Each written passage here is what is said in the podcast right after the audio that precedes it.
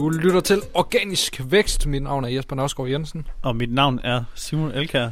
Og Simon, øh, hvorfor skal man egentlig lave det der SEO? Ja, det er et spørgsmål, som øh, der i hvert fald bliver googlet meget.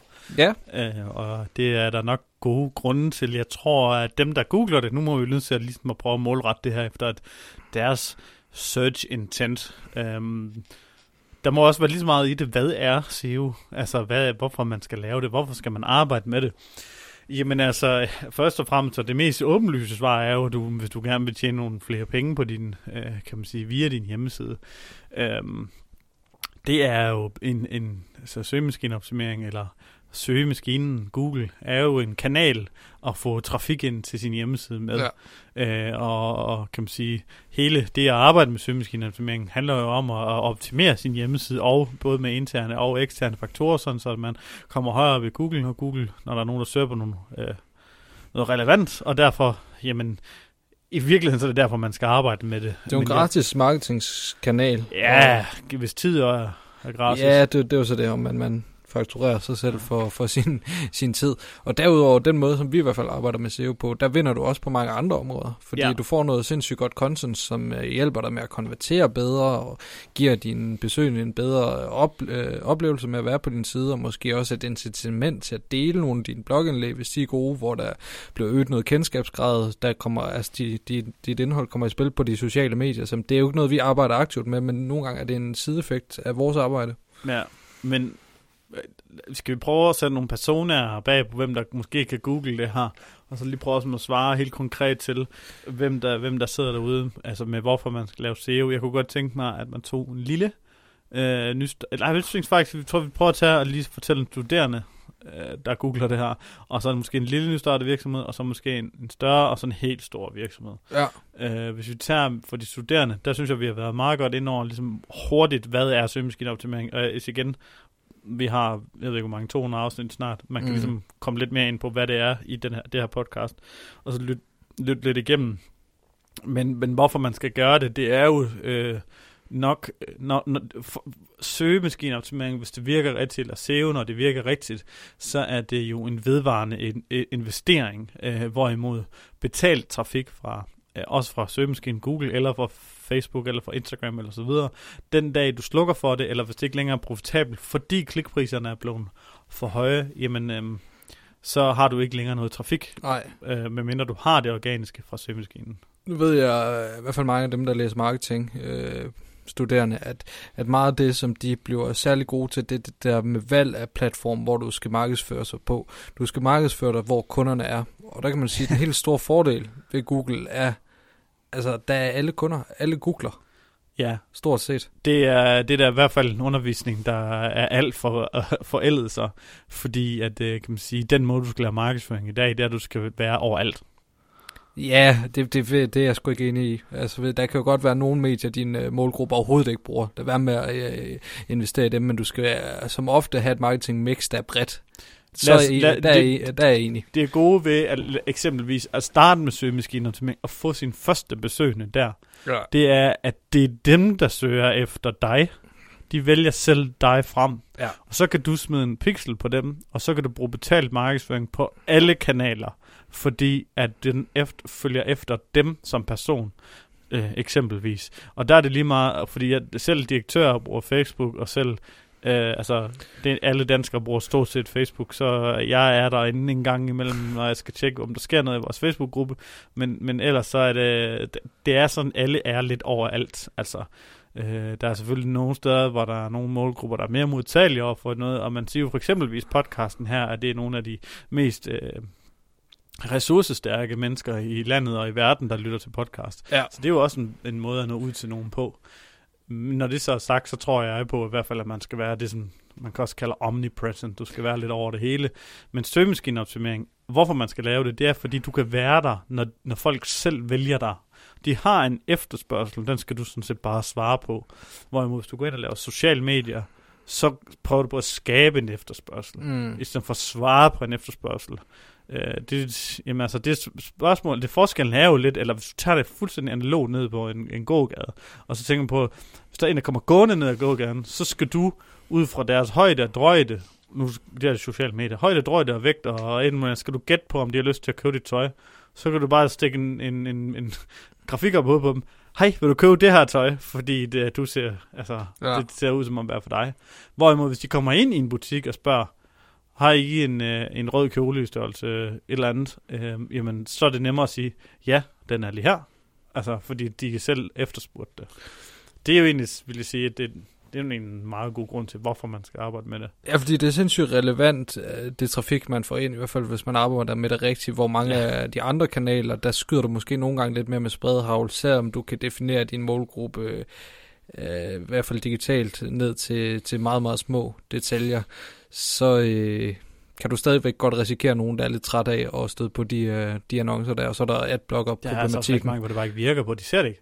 Ja, der er altså, noget bannerblindhed også, ja. Ja, ja. De, de er helt blinde over for det. Og, og det er også så er derfor... vi måske allerede hen ved webshop-ejeren nu.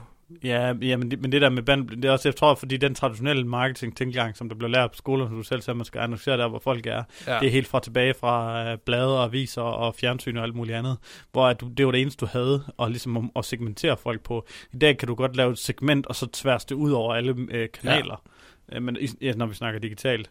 Men hvis vi går videre over til, øh, kan man sige, en, en webshop, der tror jeg, det giver rimelig meget selv. Jeg tror ikke, det er dem, vi skal svare på. Men hvis du har eksempelvis har en, en håndværksvirksomhed, jamen så kan det godt være, at alle dine kunder lige nu, de kommer fra kunders kunder, øh, eller kunders venner, øh, kunders målgruppe, word of mouth. Mm. Men hvis nu, at du kunne tilføje en, en strøm af uaffordrede henvendelser til, til dig, øh, hver måned. Lad os sige, at du lige pludselig kunne få 10% mere oven i, i hatten af nye, øh, hvad kan man sige, kundehenvendelser, som så gerne skulle blive til kunders altså word of mouth ja. senere hen, jamen så får du jo lige pludselig noget, der kan vækste eksponentielt hurtigere. Og forskellen igen er med søgemaskineoptimering og med betalt trafik, det er, at når du først har lavet optimering, hvis den er lavet rigtigt, jamen så skal du give igen og igen og igen, hvorimod hvis det er betalt trafik, jamen så kan det en dag stoppe den dag, du slukker det. Mm går vi helt op til en stor virksomhed, for der kan det være et rigtig stort problem at svare på det her. Har du en bank, har du en, øh, en øh, William Demand Holding eller noget andet, hvorfor skal vi arbejde med søgemaskineoptimering? Jamen dernede skal du måske over, ud og tænke lidt mere på produktniveau. Det kan være, hvis du har William Demand, så har de et firma, der hedder Oticon, og det sælger høreapparater.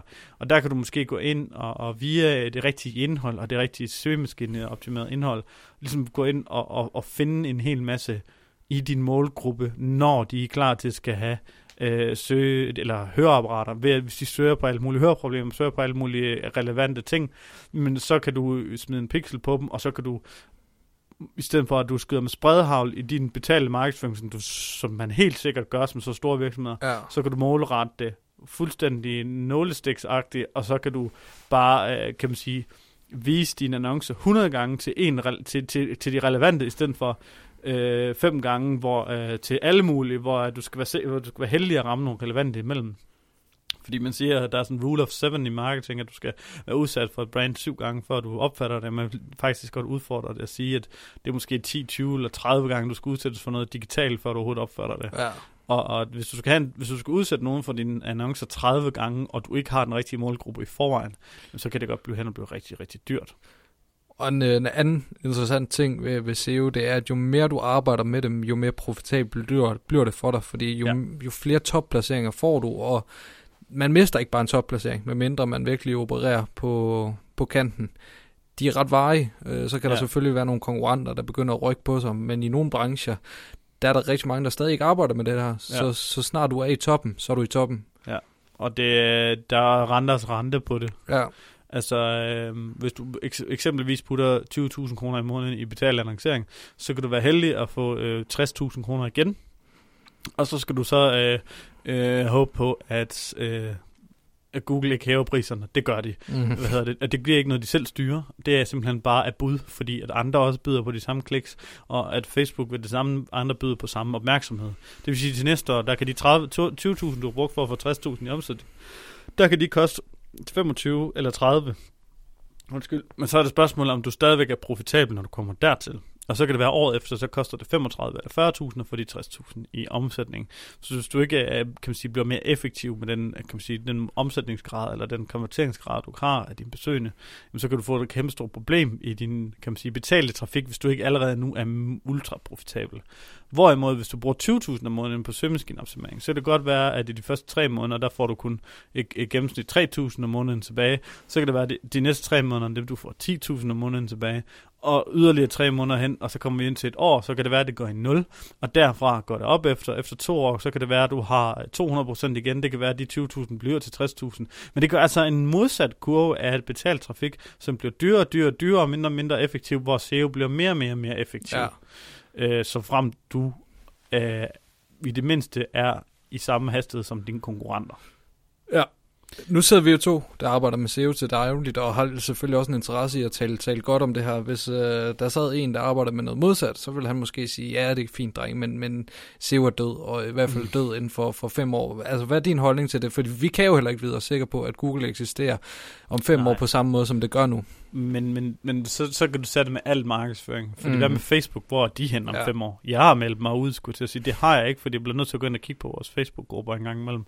Men jeg bruger ikke Facebook mere. Jeg bruger ikke øh, Instagram mere. Jeg bruger ikke den, og jeg tror virkelig, der er en afdigitalisering i rent på grund af de her sociale medier. Øh, og, og folk har længe sagt, øh, troede, at e-mail marketing skulle dø, men det har igen genfået en renaissance, og Jamen altså, hvis Google kun fra i morgen af har betalte resultater, jamen så er der da et problem. Men det er også derfor, at vi egentlig laver en, det vil lidt sige en content first søgemaskiner strategi. Det vil sige, at vi går med indhold først. Det er indhold, der skal skabe noget værdi, værdi så folk kommer ind og opsøger det her indhold mere og mere aktivt fordi at indholdsbaseret markedsføring kan sagtens stå alene, fordi at det kan spredes ud på alle kanaler. Du kan poste på din LinkedIn, du kan poste på din Twitter, på din Facebook, på din Instagram og på din Snapchat og på hvad det nu er, og så kan du få noget trafik med det organisk. Du kan lægge det ud i din nyhedsbrev, du kan lave videoer med det på YouTube, du kan lave podcast afsnit på baggrund af det. Ja. Det er indholdsbaseret markedsføring. Men hvorimod at SEO, som er en del af det her indsatsbaserede markedsføring, hvor det kan hjælpe dig ligesom med at finde ud af, hvilke emner du skal snakke om i alle de her kan man sige, kanaler, og hvil, hvad du skal skrive, og hvordan. Det må helst ikke stå alene i din, i din virksomhed. Så hvis du kun laver SEO, og det en eller anden dag får trukket det tæppe væk under dig, så har du også et problem. Så det handler lidt om differentiering. Ja. Man kan ikke stå på en kanal alene. Men SEO er oftest med til at gøre resten af din marketing mix mere profitabel. Så jeg vil sige, at de fleste virksomheder, som vi samarbejder med om et marketing mix, det kan være folk, der står for Google Ads, eller Facebook, øh, eller øh, nyhedsbrev, eller lignende, de plejer at være ret glade for øh, søgemaskineoptimering, fordi at så kan de måske have få lov til at gå mere i nul med deres marketing.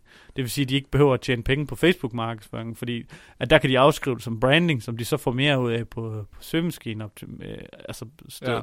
så, så det er sådan, at vi arbejder alle sammen sammen, kan man sige men, men, men intet må helst stå alene. Jeg vil sige, det eneste, der kan stå alene, hvis du ikke vil betale for din annoncering, det er indholdsbaseret markedsføring.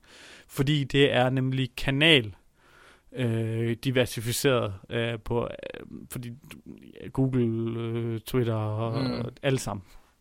Ja, det, jeg ved ikke, om vi fik afdækket, hvorfor man skal lave SEO, men det er også lidt at spørge reven om, hvordan man passer hønsene. Altså, det ja. ved jeg ikke. Øh, det, det kan nok ikke blive særlig objektivt, men det er i hvert fald nogen, som der er meget, der, mange, der googler efter. Kom i hvert fald med en del argumenter for, for at gøre det. Ja. Jamen, øh, var det ikke alt for i dag? Husk, hvis du øh, kunne tænke dig at være en del af vores lille community, kan du gå ind på Facebook og um, joine gruppen, der hedder Organisk Vækst Community. Der er altså tre spørgsmål, du skal svare på, og dem kan du svare på, hvis du har hørt podcasten. Øh, og øh, hvis du ikke svarer på dem, så kommer du, får du ikke lov til at komme ind, fordi øh, vi vil hellere have en kvalitativ lille gruppe end øh, mange, øh, ja, en stor, ikke særlig kvalitetsgruppe. Men, øh, og så har vi også nu, øh, siden, der hedder notimo.dk-pod. Herinde kan du finde øh, nogle frynsekoder, som kun er til dig som lytter.